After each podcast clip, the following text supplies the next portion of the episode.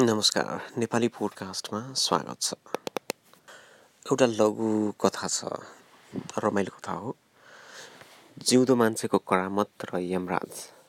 एक दिन यमराजले मर्तीलोकमा घुम्दै गर्दा एउटा हात्तीको एउटा दुब्लो पातलो मरन्च्यासे माउतेले हातमा एउटा मसिनो लट्ठीको भरमा तह लगाइरहेको देखेछन्।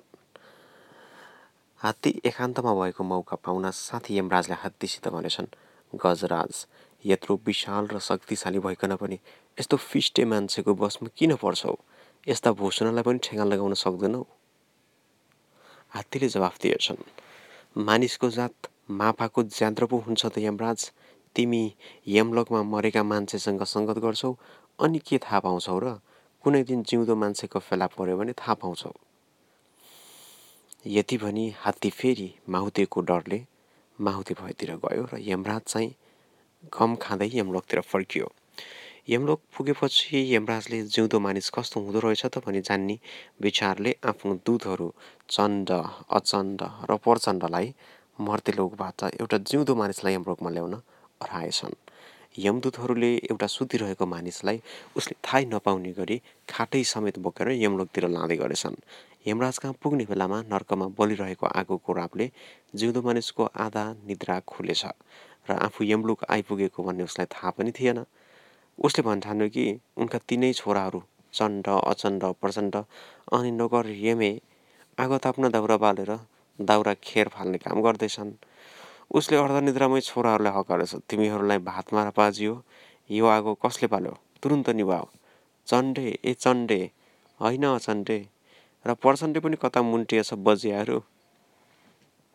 सबैको यस्तो जो मान्छे सुतिरहेको थियो उसको पनि छोराहरूको नाम त्यो यमराजका दुधहरूसँग म्याच गर्दो रहेछ।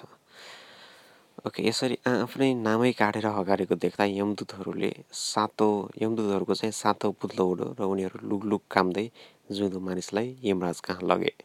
ऊ भम्कँदै थियो। ए यमे पख्लास भदुवा आज तैँले चाहिँ राम्रै चाख्ने भएस।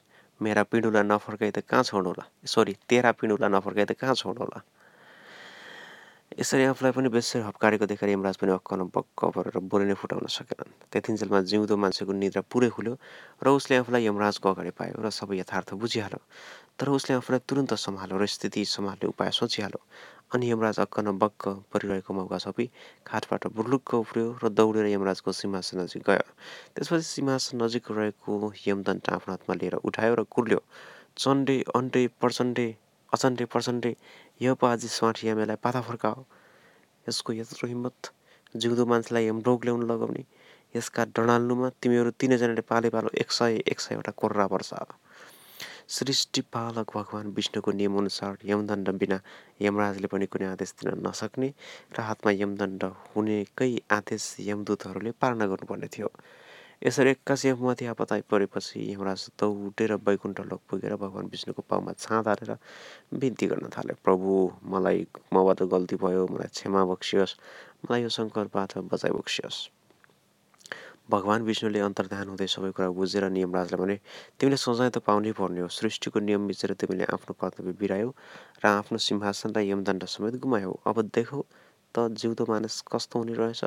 पुग्यो कि अझै जिउँदो मानिस हेर्ने यमलागले भने। यमराजले भन्यो बिराय प्रभु यस्तो गल्ती अब कहिले गर्ने छैन? अनि भगवान् विष्णुले भन्यो लौ भएको तिमीलाई यो एउटा ठुलो शिक्षा नै भयो। अब आइन्दा यस्तो कुनै पनि रहर पाल्ने मूर्खै नगर र सृष्टिको नियमलाई कहिले व्यवस्था नगर। एकपटकलाई म तिम्रो इज्जत र यमलाई फिर्ता गरिदिन्छु तर फेरि यस्तो भएमा मैले फेरि केही पनि गर्न सक्दिनँ। ल यो चिठी लगेर मेरो नाम लिई तँ जिउँदो मान्छेलाई दिने र उसँग माफी मागी उसलाई आदरपूर्वक मर्तीलोकमा फर्काइदिनु। अब आइन्दा मिति नपुगे र काल नआई कुनै पनि जिउँदो मानिसलाई यमलोकमा ल्याउने काम नगर्नु हस् प्रभु भन्दै यमराजले त्यो चिठी लिएर यमलोक फर्के र जिउँदो मानिससँग माफी माग्दै उसलाई त्यो चिठी दियो। त्यस चिठीमा यमराजले बिराएकोले एकपल्टलाई भगवान् विष्णुको तर्फबाट यमराजलाई माफी दिएको र जिउँदो मानिसलाई यमलोकको सिंहासन र यमदण्ड यमराजलाई फर्काई सृष्टिको नियम सुचारू गर्न अडाइएको थियो। यस प्रकार यमराजले आफू सिंहासन र यमदण्ड फिर्ता पाए र उनले जिउँदो मानिसलाई सम्मानपूर्वक मर्तेर पुर्याइ आउन आफ्ना दूतहरूलाई अराए जिउँदो मानिस पनि यो सब घटना एउटा भयानक सपना ठानी आफ्नो परिवारजन आफ्नो वियोग मार्फत र विलाप गर्लान् कि भनेर मर्तलोक फिर्ता भयो। र यो त्यस्तो रमाइलो कथा थियो। तपाईँलाई कस्तो लाग्छ? नेपाली प्रकाश सुन्दै गर्नुहोला। नमस्कार।